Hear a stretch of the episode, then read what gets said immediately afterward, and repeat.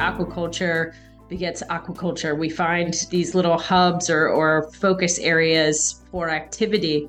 And really that brings about improved development from from all sides. What we continue to see is that as more projects come online in these hub areas that we start to attract more and more attention from feed companies and manufacturers, from equipment manufacturers that they know where the demand is and they come close to it. Welcome to RAS Talk, the podcast on recirculating aquaculture systems and sustainable food production. Brought to you by RAS Tech Magazine, the premier publication for recirculating aquaculture systems professionals. This episode is sponsored by Oxyguard International. Secure, grow, evolve. Improve your production with tailored and targeted technology. Welcome back, listeners, or if this is your first episode you're listening to, welcome to you too. My name is Jean Ko Din, and I'm the editor of RAS Tech Magazine. Hi, everybody. Justin Henry joining Jean, and I'm here trying to fill Brian Vinci's shoes, which is not possible really. So I'm going to just try and fill one of them if I can. Well, today both of us, Justin and I, are talking to Megan Sorby, who is the founder and chief executive officer of a new project called Pine Island Redfish. It is a project on a 150 acre property on Pine Island in Florida that hopes to produce about 1,200 to 1,500 tons of redfish annually. It is going to also have a plant production project raising some red mangrove and some sea parsley. It's going to be an interesting episode for us. I think it was a really fun one. I think what caught a lot of people's attention in this industry about this particular project is that it very much felt like when the project was announced, it was already fully permitted and the design phase was already in the way. It kind of snowballed really quickly, which was such a departure from Megan Sorby's previous project with Kingfish Maine that encountered a lot of challenges with the permitting process that really elongated the process. But yeah, what did you think about Megan? Jean, it was a really interesting uh, session that that we had with Megan. She's super knowledgeable and has lots of experience and, and education from a, a variety of places. And that really shows, you know, when you're having a conversation with her. I think she'll add a lot of value, you know, to any project in which she participates. Uh, and it's good to see people like uh, Megan uh, jumping out there and, and trying to uh, start up something new, you know, a, a species that's a, a niche product. Yeah, let's talk about that. I'm interested what you think about what is the thought process or what are the things that you have to have when you're considering a new species that to me seems like not an obvious species to grow in a RAS. Um, there's not a lot out there, at least nothing to compare, particularly redfish. So, what do you think about that? I think when you're starting up a new species, the first thing you have to do is make sure that the reproductive uh, cycle is closed and that you have availability of eggs or, or juveniles. That takes a long time to develop that. So if you have something that, uh, as Megan uh, discussed, they they uh, are doing in house. If you already have those eggs and, and juveniles up and running in a in a broodstock uh, system, that's you know a big check that you can you know start to move ahead and and develop a program for that species. The next thing that you would have to look at is the market. You know, does the market uh, know the species? Uh, do they know something that's similar? You know, how much of that product is in the market? And what's the quality or value of that product in the market? Yeah, um, and I think it's going to be a longer episode than usual. We had a lot of ground to cover, but I don't think I'm too apologetic about it because you'll find out quickly, dear listener, that Megan knows her stuff. So I hope you enjoy the RAS Talk podcast with Megan Sorby. So, in a way, this is a welcome back to the podcast, Megan. Uh, thank you for taking the time to talk with us. Thanks so much, Jean. It's really great to be here as always. So, before we get started, I'd like to just indulge our listeners here a little bit um, with a backstory. I first met Megan at RASTech 2022 at Hilton Head, South Carolina, and she was the keynote speaker there. She presented about a new kingfish yellowtail RAS project in Maine that she and her husband Tom were developing with the Kingfish Company. Um, I was the associate editor at the time, and I interviewed her for the new podcast we were launching at Aquaculture North America about women in North American aquaculture. So it's it's sort of a long story and a long way to say that it's so fun to talk with you again about a new project. Thanks, Jean. It's uh, it's always great to talk to you, and you do so much for the industry and for women in the industry, and highlighting the different different projects, different species. So it's always great to be part of whatever you're doing these days. Oh my gosh, thank you so much. So let's get started. What can you tell us about this new project in Florida? We're really excited about it. Pine Island Redfish um, is a, a few years in conceptual planning um, and now we are in the real strategic phases of planning. Um, and uh, as usual, what we find is that it goes through the same steps and paces as any other project. But because of our location and the species we're growing, we're finding that pathway uh, a really straightforward one, and things are coming together quite quickly. Our project um, is sited in its namesake, Pine Island, uh, which is west of Cape Coral, Fort Myers area, the Gulf Coast of Florida. It's a beautiful agricultural area known for um, its citrus groves, most of all, uh, but they also do loads of palm growing as well. Um, and it's home to other aquaculture projects. So, being a part of this little agriculture hub um, in a middle of a really ag friendly state uh, is a really nice place to have landed. Likewise, there's great infrastructure for our species in terms of partnerships with research facilities and universities that uh, have experience with the fish, know what our goals are from a commercial perspective, and um, are really supporting us. So having both of those communities in the background and and really helping us push this forward is a fantastic fantastic starting point. The project itself is a land-based RAS farm for red drum or Sciaenops ocellatus.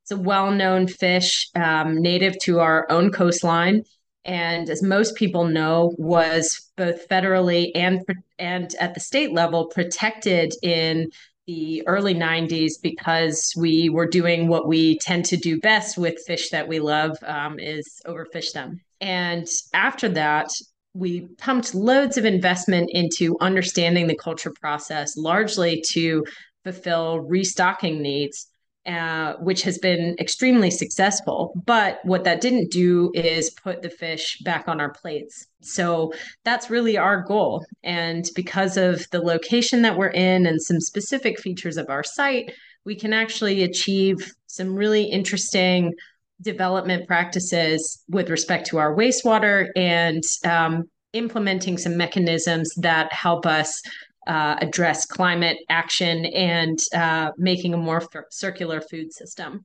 So, all of our wastewater will actually be collected, and the nutrient profile will be reutilized entirely to grow red mangrove and uh, a couple of species of salt tolerant vegetables, uh, so namely sea purslane.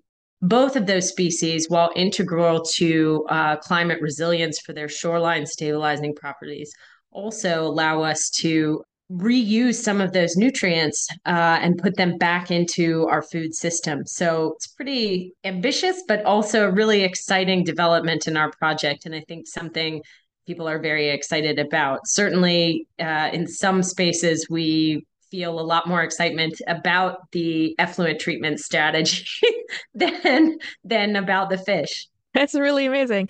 And I think part of the reason why it's so exciting, at least from the outside looking in, is the fact that, you know, it felt like it felt very quick. It felt like when the project was announced, it was already fully permitted and, you know, the design phase was underway. What did that look like behind the scenes? Well, you know, it's all calm and smooth on the surface, Jean, as as you were just uh, saying before, but uh, lots of of churning going on in the background as I was saying, we're in a really ag friendly state. Florida really supports um, its food production systems and the people behind them.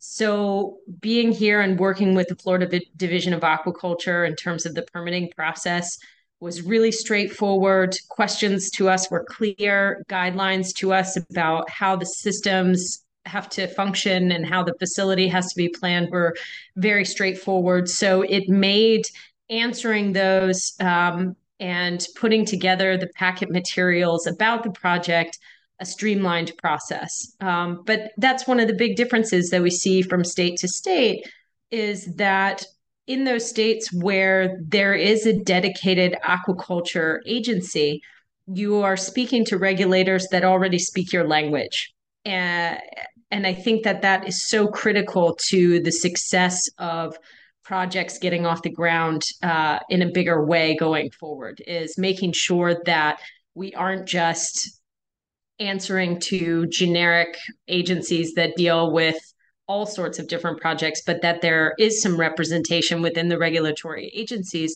or within the framework that is specific to our industry.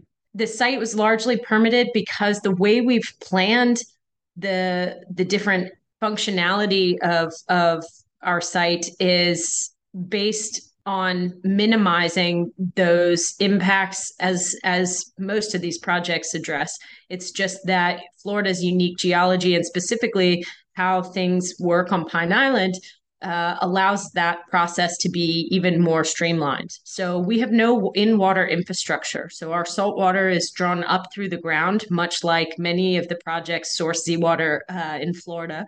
And like I was describing earlier, all our effluent is captured in historical agriculture ponds that the, the, the water itself can be percolated back through the ground, allowing us to capture the nutrient profile and, and any solid waste in confined areas um, and find additional uses for that manure. So by having this site that's somewhat closed off, uh, it really streamlined and simplified that permitting process.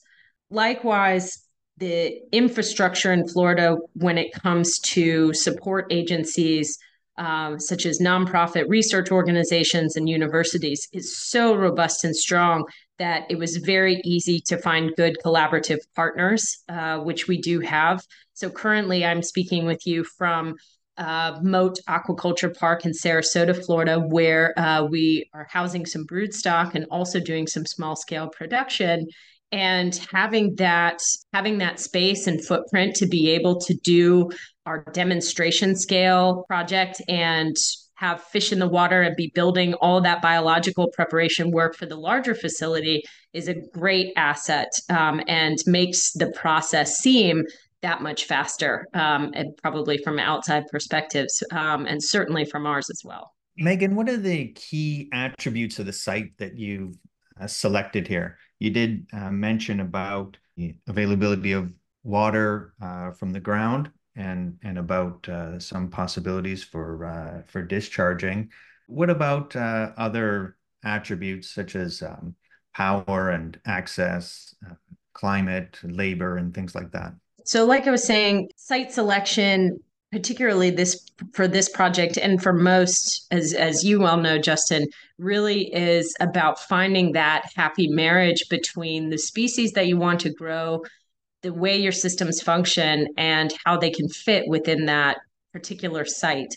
And really that's what led us here. As i was saying pine island is an agriculture centric or focused area which is integral, I think, to getting not just uh, a friendly or, or easier permitting environment, but also from the community and social aspect. Um, we see that the community of Pine Island, A, is very strong and resilient, but have very strong opinions about what type of development they want to see on their island and being able to introduce a type of farming that um, can fit in well with the goals of the community really goes a long way in terms of of making sure that it's not just a site good for our purposes, but a good uh, pairing with what's going on around us. Likewise, as you said, there are other key attributes besides water. There's access to power and we we have that. We have a, a good um, contact and relationship with uh, the power company there in Lee County, and being able to speak with them about our needs, but also um, about the future and how we can be more efficient and what um, strategies we can implement for renewable sources of energy in the future is great to have somebody with an open ear and a forward thinking attitude equally important to the community aspect is the presence of other aquaculture. I think what we'll see in the US, and certainly what we see to some degree already, is that aquaculture begets aquaculture. We find these little hubs or, or focus areas for activity. And really, that brings about improved development from from all sides so it's not just that you have a neighbor that understands what you go through and what your challenges are, but also can work together with you to source better materials or to share shipping supplies or to um, just make sure that the support infrastructure for those supplies makes it to your area. And hopefully, what we continue to see is that as more projects come online in these kind of hub areas, that we start to attract more and more attention from feed companies and manufacturers, from equipment manufacturers, that they know where the demand is and they come close to it. Hey, Megan, shifting to the market, how much red drum is currently available uh, both locally and across the US? It's a great question, Justin, and one that's a little bit difficult to answer just given the current sources for redfish in the domestic market we haven't had access to wild capture fisheries since the federal and state protections, aside from a small harvest in the Carolinas, which I think right now is somewhere between 200 and 300 metric tons, um, which really isn't a lot, as you well know. There is some outdoor pond culture still going on in the state of Texas. I know those uh, folks were hit hard with the deep freezes experienced in that region in the past few years, but we're starting to see some of that production come online, which is nice. Other than that, what we see largely when redfish does make its way onto the market is that it's largely imported from farms overseas. And really, this is the conversation that all aquaculture producers in the US, I think, have been trying to shift uh, alongside uh, our high value wild capture fisheries, which is to say, we need to start to lean in and really develop more our domestic production, particularly coming from aquaculture.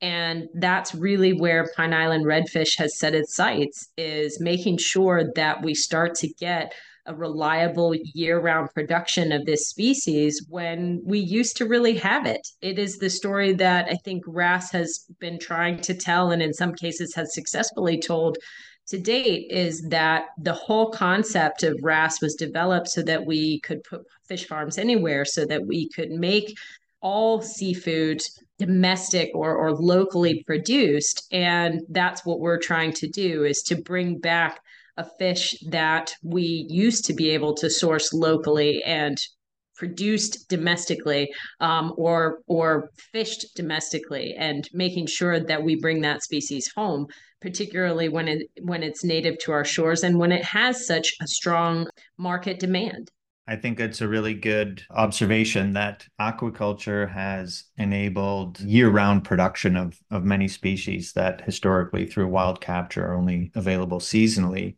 And some species in aquaculture, really out in uh, open or semi open systems, are still not available year round.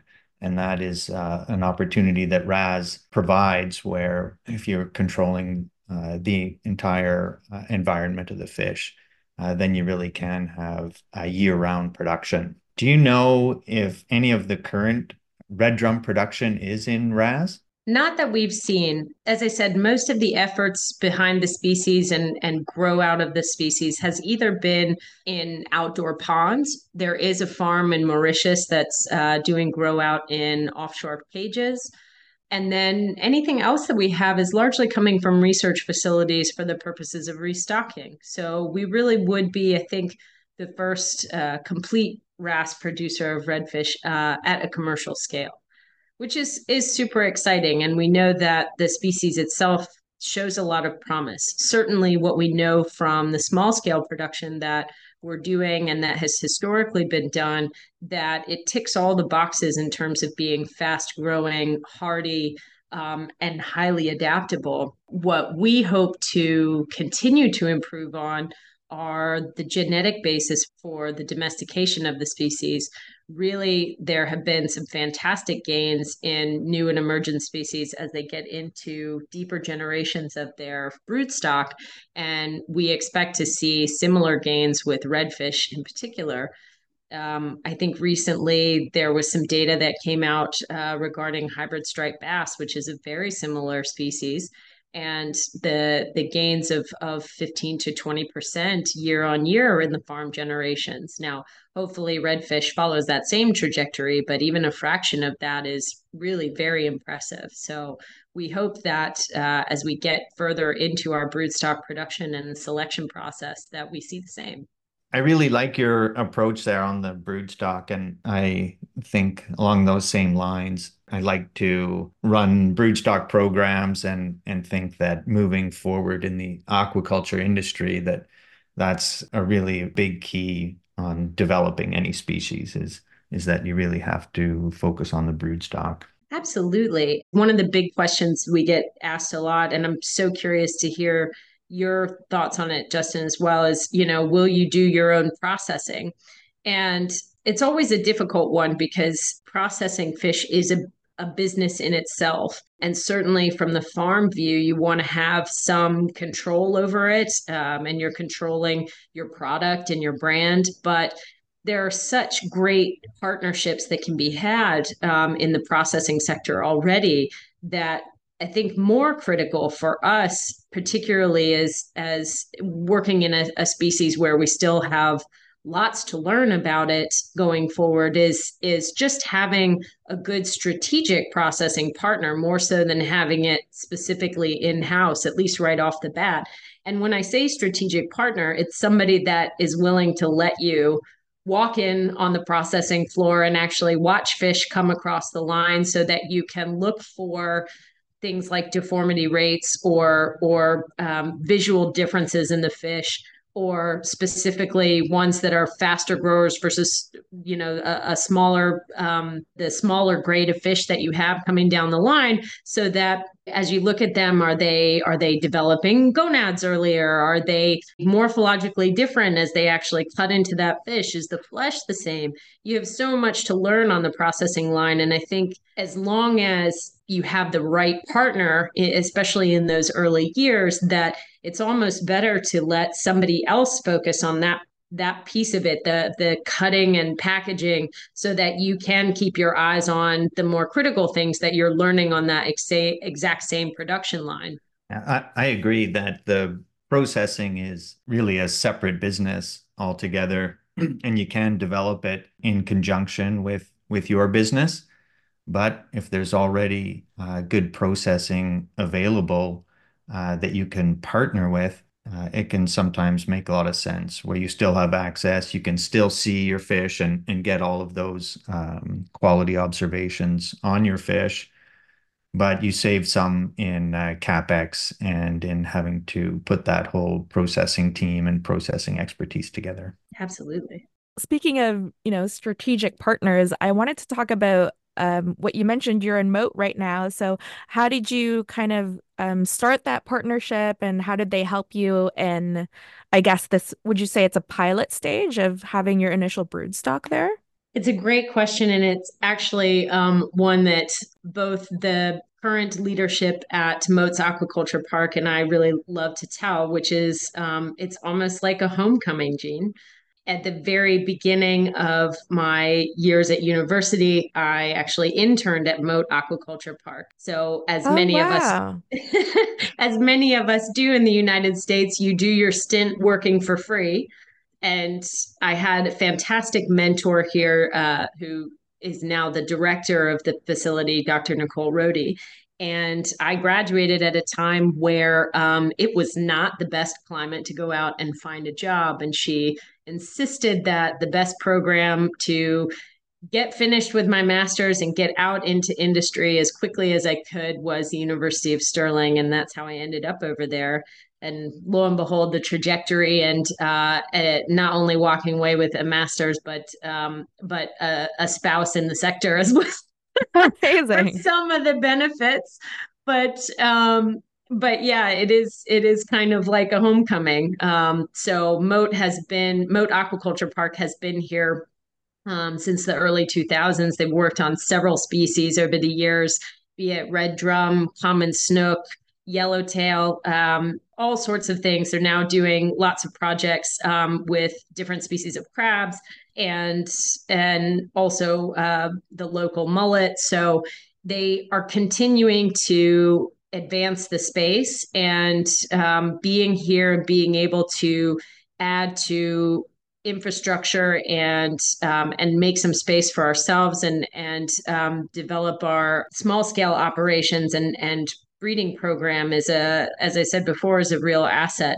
I always struggle with the term pilot scale. Um, I like demonstration scale because for us, we know that this species works. We know that um, the technology, the RAS technology that has been developing over recent years uh, works. And really, it's just bringing those two successful things together. So for us, it feels proven, um, whereas pilot is maybe still figuring things out. It's not to say that we know everything or that we have all the answers, but we certainly feel like we have a good baseline and, and foothold in uh, what we do know, which is critical to moving quickly and making sure that the, the project is overall successful. Octoform's any shape, any size adaptability, coupled with our best in class technology, our talented team, and 20 year warranty, gives our customers the optimal solution to execute complicated RAS projects successfully. Flat pack shipped and then formed, filled, and finished in one step, Octoform tanks can provide tremendous schedule and cost savings, including the ability to build multiple tanks in parallel. That's why we're chosen with confidence for the world's largest infrastructure projects. Talking about the scale of the project, what is it? How much uh, fish do you plan to produce? We plan to eventually develop on the site a full capacity of between 12 and 1500 ton, um, which in the scope of some of the salmon projects out there seems quite small. but we definitely feel that there is a sweet spot of development, particularly here in the US for the time being, as we're still building the support infrastructure for larger scale RAS projects. And um, our site has uh, an Im- infinite amount of i wouldn't say infinite that's not true. It it has a significant amount of space that should it prove beneficial to go larger on that same site down the road there's certainly the capacity to do that which again goes back to your point justin about forward thinking uh, in site selection. And I think that's where we're starting. We we will um, develop in some phases, but ultimately the goal is is to be sitting in that sweet spot there where we think, you know, we we have a, a good hold in the regional marketplace and um, and can experience some of the economies and efficiencies that happen with scale. I don't think that that's small, Megan. we hear a lot of uh, talk about uh, really big systems. But in in reality, uh, when you look at what is actually being produced out there, that uh, 12 to 1500 tons is a, a pretty huge system. Well, I think the big projects are are so interesting, right, Justin? That you have to give credit where credit is due. At the scale that they're operating, they're learning things about the technology of of RAS that is at a a pace um, much faster than what we learn, you know, at a smaller scale. Um, and certainly that's what is being translated around the research sector at this time is that critical to successful growth of RAS is making sure that as we do more and more R&D around it, that we are mimicking as best as possible um, the scale and the conditions that are met in some of these larger facilities you know? I think sometimes the media can can highlight a lot of negatives about the large scale projects but it's often forgotten that there is a learning curve that's happening at those larger scales that um, will serve to benefit all of us. Yeah that's right. I agree with that and really uh, appreciate you know those larger scale companies that are willing and, and able to share all that information to help the whole industry grow. Yeah, and you see you see the investment side responding to it as well. Despite, you know, some of the setbacks that we have witnessed in recent years, there's continued investment support for large projects, for mid-range projects, for startup projects. So the promise of the sector is still there. And those I think that are invested in the space and educated in the space, they see the long-term trajectory and are are willing to stomach maybe less willingly but uh, they're willing to stomach some of the hiccups with the understanding that when it comes together it can be done right and done so beautifully and really sustain our seafood supply. Um, so having that long-term vision and those investment partners that see the long term um, of what is is being built, and in many cases being built and operated successfully, it's extremely powerful for the seafood sector overall. Yeah, I agree, Megan, and I think it will continue to grow here as more and more success stories come online. Megan, can we just jump back to the fish for a moment? And you talked about uh, their fast uh, growth. How fast do you anticipate that they will grow uh, in your system? And, and what's the size of fish that the market wants? Redfish, I think, like many of the warm water uh, marine species, um, do have a super fast growth curve already. The market in the US is probably one of the most dynamic seafood markets in the world, and we're seeing it change every day.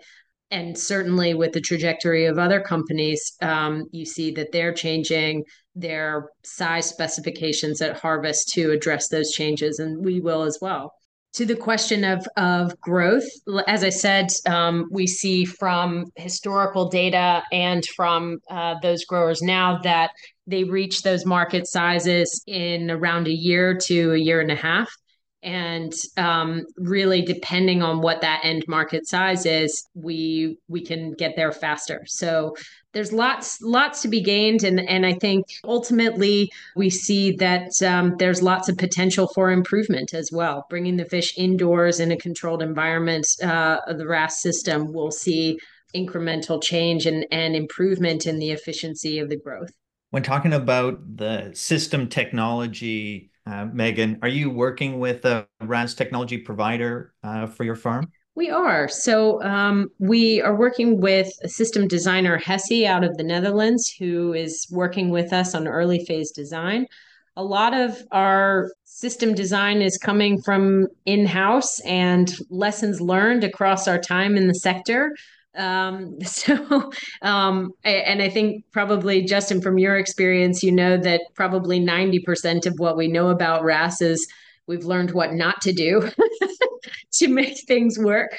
yeah, a lot of those things. So, really, I think what we've been trying to do is to corp- incorporate all those all those learnings under one roof and bring together those things that we have seen work well um, and eliminate or or mitigate those things that we've really struggled with in the past. And for my partner tom and i um, i think all of the steps that we've taken in each of our careers leading up to um, the conceptualization and the development of pine island redfish have added to what uh, our focuses are for the development and making sure that um, we incorporate as i said all of those learnings into that. We've worked with lots of different species and and that was intentional because ultimately it's never boring and um, and being able to keep it interesting and to keep pushing the boundaries in terms of what we can do with those different species and different systems um, and making that work um, to show that the RAS sector can be versatile uh, in what we can provide to the seafood economy. I think that's the that's the really exciting part behind all of it. Justin, I was curious about your thoughts on the aquaponics side or the plant production side for Pine Island redfish as well. Uh, Megan, actually, can you give can you remind us a little bit about what that production setup is going to be like? Sure. We don't call it aquaponics in this particular application um, okay. because we're we're not sending water that's been in with the plants back to the fish. What we see the incorporation of the plant growth as uh, a wastewater treatment strategy. While we don't have an effluent uh, discharge pipe um, out in the bay or anything, um, we have the capacity on our site to percolate that water through the ground, but still it offers that opportunity to capture and do something else with those nutrients rather than just letting them go to waste and that's really where the plant side comes in. So we like to refer to it as as an enhancement of conventional wastewater treatment strategies uh, that are out there and one that allows us uh, potentially to reduce our carbon footprint to add to the climate resilience of our area um, and hopefully uh, can be if successful, uh, or I should say, when successful, uh, uh, can be a model for others to implement as they look for the right site for their facilities.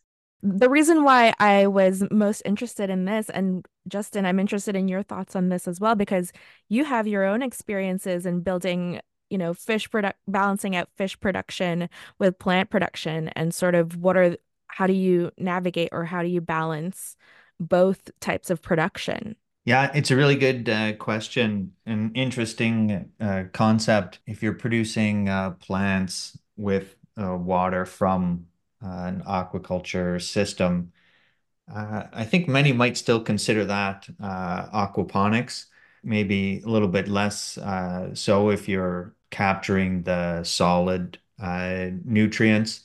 but still, I think an essential piece for the for the development of uh, the RAS industry uh, because there's a huge amount of value uh, that's in those nutrients, and it's becoming uh, more and more valuable uh, when you look at uh, some of the research that's showing how well those nutrients work with growing different species of plants. also, when you look at the price of fertilizers in the terrestrial agriculture market, you can see that there is a, a really high uh, value there. So I, I really like what Megan's uh, doing there and being able to collect that uh, effluent, what you call your effluent treatment strategy. There's a really good opportunity there, and it'll be interesting to see, uh, you know, what you end up uh, doing with all of those nutrients. Yeah, there's fantastic foundational work um, in it, you know, dating all the way back to um, the beginning of managed wetlands um, about how we can repurpose nutrients. And certainly here within the state of Florida, there's been great research on salt tolerant plants, which, um, you know, informs a lot of what the nutrient processing capability of those plants is. And so a, a lot of that foundational work feeds into what we're what we're going to be able to achieve i think with this site setup and and how the facility will operate. So it's it's fantastic to be able to build on the learnings of others um, much like the the fish culture process of this species as well um, and and bring it through to fruition if I may, I'd like to kind of steer the conversation a little bit back to your lovely husband, Tom. Um, I think this is also from my own curiosity, but I'm hoping there are listeners out there that are also curious. Was it difficult for you to leave Kingfish Maine for this new project? For because um, knowing you and knowing the project in, that you've been working on with Kingfish Maine for a long time, that was your baby, and second to second, of course, to your lovely child, but that project just finished like a long permitting process and the first harvest had just taken place. So, what was that transition like for you? You are absolutely right, Jean. Kingfish Maine um, has been certainly one of the great highlights of my career. And I think that's largely because of the the basis of the project and the team that I was working with, but also the community in which we were situated um, or are situated, I should say. Um, Jonesport, Maine is an extremely special place in terms of the people and their understanding of their environment, but also what they want their community to look like. And being able to go through the experience of permitting a large project like that in a community with such strong participation in that process um, has been a fantastic experience and one that um, I think will be near and dear for the rest of my life. I can't say enough about that town. I, really can't. Um, I love them dearly. And um, and they truly supported not just the project, but on a personal level, myself uh, and my partner Tom um, through the the birth of our first little kiddo. Um, and they fell in love with her as much as I think she fell in love with them um, and still asks for many of the community members by name. Um, so it means that uh, she'll be spending some time there um, as we, as a family, uh, are going back and forth. Um, as you know, Tom still works with Kingfish Maine um, and really the the challenge of that project is the fact that the permitting process in Maine is um, certainly interesting from the level of, I guess, opportunity for appeal and um, for what we would think uh, or what we would deem as frivolous appeal, given the the number of times it's been rejected to date. So it's not to say that Kingfish is going anywhere. It certainly is not. Um, there is a dedication to that town and um, to that development project, and I think that's what you see from the Sorby pair, I should say, um, is the fact that we want to continue to support that development because we believe in it. Um, we put our heart and soul into it, and we want to make sure that that happens. And certainly,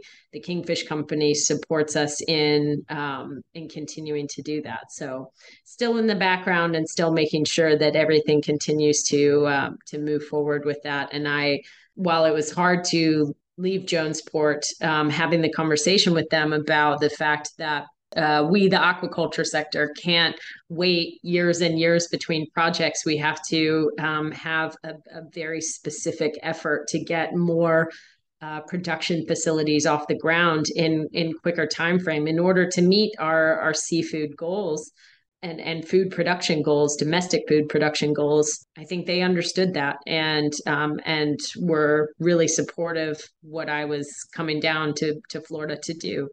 So um, to have that vote of confidence from them and to understand the larger vision for for seafood uh, production going forward, it's um, it was it was the fuel I needed and certainly something I think about on a daily basis. Yeah, absolutely. It must feel like night and day in terms of the permitting process between the, these two projects. But as you said, you're not too far away from the kingfish community at all because um, I think it was last year or maybe a few months ago, late last 2023, that you the company Pine Island Redfish announced that Ohad Maimon, the founder of Ki- the Kingfish Company, is kind of coming on board to join the team. he is. Um, he is uh, our chairman of our board, and we're really excited to have Ohad um, in the mix. He has always been a an advocate and asset for the RAS sector. And um, having him and the experience that he has had within the sector as part of the the brain trust that we have um, in our core investment team is really powerful, I think. Um, certainly, he offers a perspective that is unique and can continue to push myself um, and my operations team uh, to think about things from multiple vantage points. So bringing him into the mix um, and and him believing in what we're trying to achieve here um, is certainly a, a really great development for us. Hey, Megan, you mentioned that there are other aquaculture uh, projects in the Pine Island uh, location. Uh, and I I think uh, that I read that that might include uh, some shrimp uh, production. I'm wondering if there are any other synergies uh, or potential IMTA synergies with uh, shrimp or with other uh, species in the area. I think there's always opportunities for collaboration. While we don't have any planned at the moment with the shrimp production that's on the island, Robin Pearl and American Penaeid, um, or Sun Shrimp, um, as the brand is, has done fantastic work there um, in terms of a breeding and selection program for his farm and others. as well as the grow out work that they do um, and developing a fantastic product. But on an even larger view, just the goodwill and uh, understanding that he's brought to the community in terms of what aquaculture is, what responsible aquaculture is, and um, how that can integrate into a community like Pine Island and truly be an asset.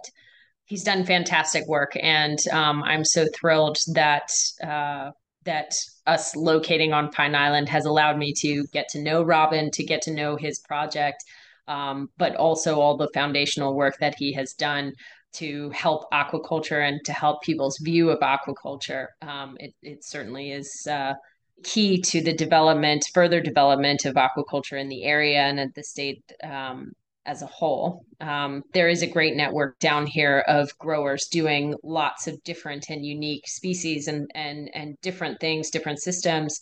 So being able to be just in this general area is a is a great location for discovering new synergies um, and possibilities for things like IMTA.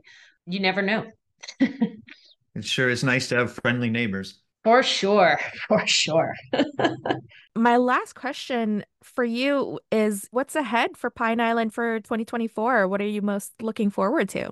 So many things, Jean. It's going to be a busy year and uh, but certainly an exciting one. Um, we're in the the throes of design work right now um, and hopefully being uh, at a, a more settled point with it um, in the next few months. Um, we're really honing in i think on the last details um, of how we want things positioned and um, how the systems all integrate with one another into the larger flow of the building. So we're working diligently on that piece Likewise, um, getting production um, going at a consistent rate here um, and getting those first fish uh, sourced back as future breeders is a focal point and um, and really starting to do uh, the biological development work for the Pine Island site. Those are the two key pieces that are um, are super critical. Likewise, we um, are the recipient of 2023 Seafood Industry Climate Award. Um, that's offered through Acme Smoked Fish, TD Bank, and Builders Initiative, which we were super thrilled to be even considered, let alone in the company of the other winners, um, all of which are fantastic companies. And we are utilizing some of that award to focus specifically on the greater potential of the plant production side and honing in um, on what that larger scale production can do, um, both from a market perspective and a product development perspective. Um, so, some really unique initiatives that um, will develop over the next year as well. So, lots of different things, lots of different focuses, but ultimately all leading to um, hopefully a, a, sooner rather than later start of construction on the larger facility, which we are really looking forward to. Do you have target dates? We always have target dates, and the answer is always sooner rather than later. okay, sounds good. Well, um, well, actually, one of the things that just came up came to mind is that I forgot to tell our listeners a little bit of a disclaimer that you're also a member of our editorial advisory board at RASTech, and she's a valued member, in my opinion, um, because she does a lot of work in raising awareness and education, not just for the public, but among and within our aquaculture industry. So it's always a pleasure to have you and to sit down with you. I always learn a lot. So thank you very much, Megan, for being part of our episode. Thank you so much. It's great to talk to both you and Justin. And um, as always, to just welcome the opportunity for open dialogue in the sector. It's how we all grow and, and grow successfully. Thanks, Megan. It's been a pleasure. Thanks so much. Well, I hope you enjoyed the conversation as much as we, Justin and I did. Um, I think for me, for this episode, I really liked what Megan said um, near the beginning or the middle of the conversation where she said aquaculture begets aquaculture because I really want to talk more with industry people about this generosity of spirit and not holding too many chips close to the chest kind of thing. And there's there's a lot of learnings and sharing knowledge to be had that will profit you know all parties. What do you think justin? You know, Jean, I really enjoyed uh, the episode as as well, and and I agree with that. You know, you have areas where aquaculture uh, develops, and and once you start developing aquaculture in in an area, it's just a little bit easier each time to to start up the next aquaculture project, and some of those support services start to develop, and uh, you can really create uh, hubs. I I think of of aquaculture. Yeah, were you surprised about how many of different elements are already sort of underway for this project? Is that common? I don't know. You know, it's uh, an important uh, thing that that you need is that secure access to your to your uh, brood stock, or at least access to the eggs or juveniles. Uh, so that was really uh, positive to to hear about. Uh, you know, when I was reading the the media on Megan joining the the group or starting up this initiative, it, it, wasn't clear on what stage they were at or or what they had in place and and what they didn't have in place and sort of what their their plan was. So it was really great to have this conversation with Megan and and get a really uh, good idea of of just where they are in, in the project. How are you liking the podcast so far, Justin? yeah, it's really good. Um, as I mentioned, uh, try, you know, trying to fill Brian Vinci's shoes, which which uh, you know is difficult uh, to do with uh, you know such uh, such an expert uh, as, as Brian, and and I'm really enjoying the the podcast, and I think that there's so many opportunities and to have discussions with RAS farmers that are you know all over North America and and uh, around the world. It might be companies that most people have never heard of or species that people have never heard of. Uh, so I'm going to uh, really en- enjoy uh, digging into those and and hearing uh, hearing those stories. Yeah, and I want to say a disclaimer that you know you have a storied um, career yourself. So your expertise is very much a great fit for this episode. And I think there's listeners out there, all of these listeners out there are will agree with me with saying we're happy to have you, we're lucky to have you. Um, so, wrapping up this episode, as always, I want to remind our listeners that we have extra links to articles, photos, videos, and other media related to this episode and all our episodes, which are available on our website at rastechmagazine.com slash podcast. That's R-A-S-T-E-C-H magazine.com slash podcast. Please consider sharing this episode with your network and on social media. It truly helps us out. Follow us on your favorite podcast platform so you don't miss a new episode. And of course, thanks again to our sponsor, Oxyguard International. Secure, grow, evolve. Improve your production with tailored and targeted technology. Thanks, everyone. See you next time. Thanks, everybody.